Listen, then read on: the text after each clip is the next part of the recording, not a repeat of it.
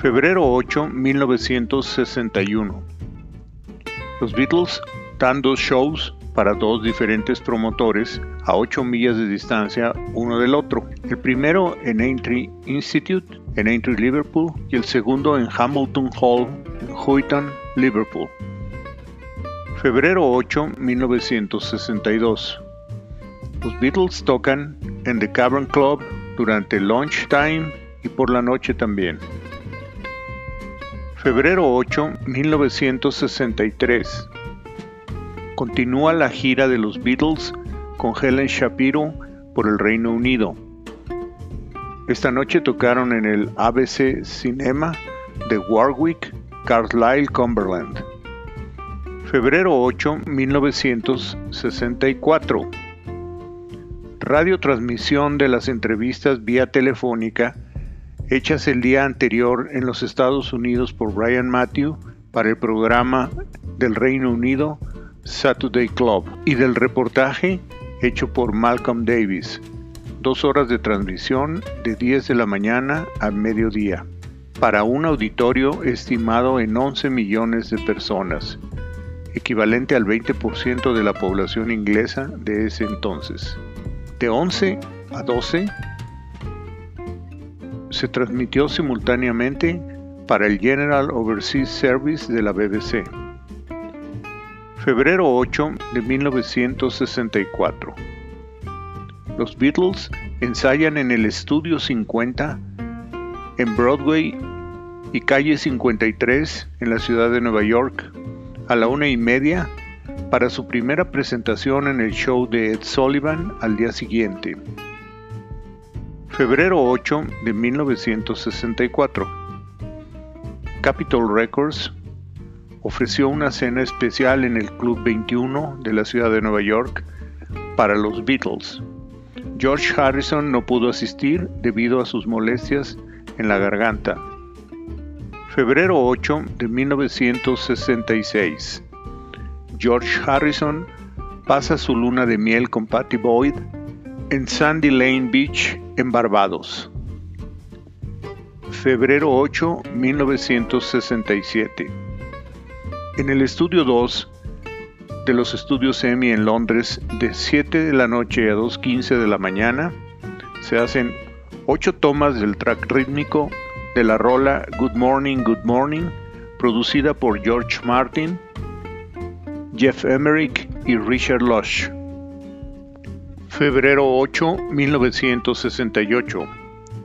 En el estudio dos de E M I Studios en Londres, de dos treinta a nueve de la noche, se hace el doblaje de voces de Johnny Paul en The Inner Light y la sobreimposición sobre la toma seis. También se graba la rola Across the Universe, sobreimposición sobre la toma ocho, con George tocando las maracas, Paul al piano y John en la guitarra con pedal, producido por George Martin, Geoff Emerick, Ken Scott y como segundo ingeniero Richard Lush. En esa misma sesión, en el Control Room del Estudio dos, se hace la mezcla mono de Inner Light y los remixes mono uno y dos de Across the Universe de la toma ocho, producido por George Martin, Geoff Emerick y Ken Scott, y como segundo ingeniero Richard Lush. febrero ocho de mil novecientos sesenta y ocho.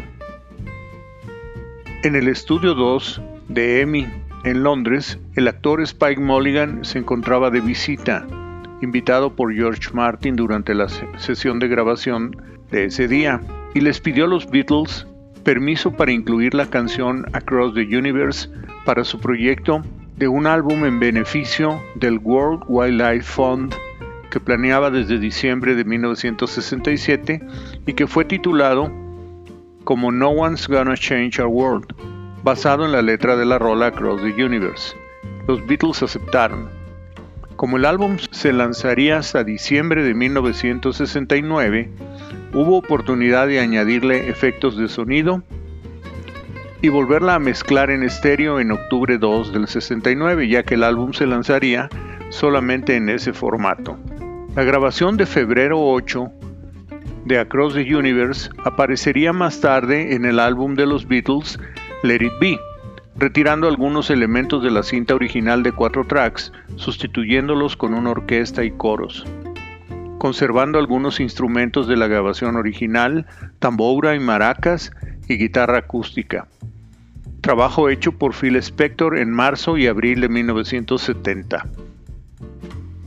febrero ocho mil novecientos setenta. Transmisión de la grabación del siete de febrero de ese año en el programa The Simon D. Show de once veinticinco a doce cero cinco de la tarde. febrero ocho mil novecientos setenta y dos. The Official Beatles Fan Club, el club de fanáticos oficial de los Beatles, cierra sus puertas para siempre. febrero ocho del año dos mil diez. Ringo Starr inaugura su estrella en el Hollywood Walk of Fame en Los Ángeles, California. Es el número dos mil cuatrocientos uno en obtener esa estrella.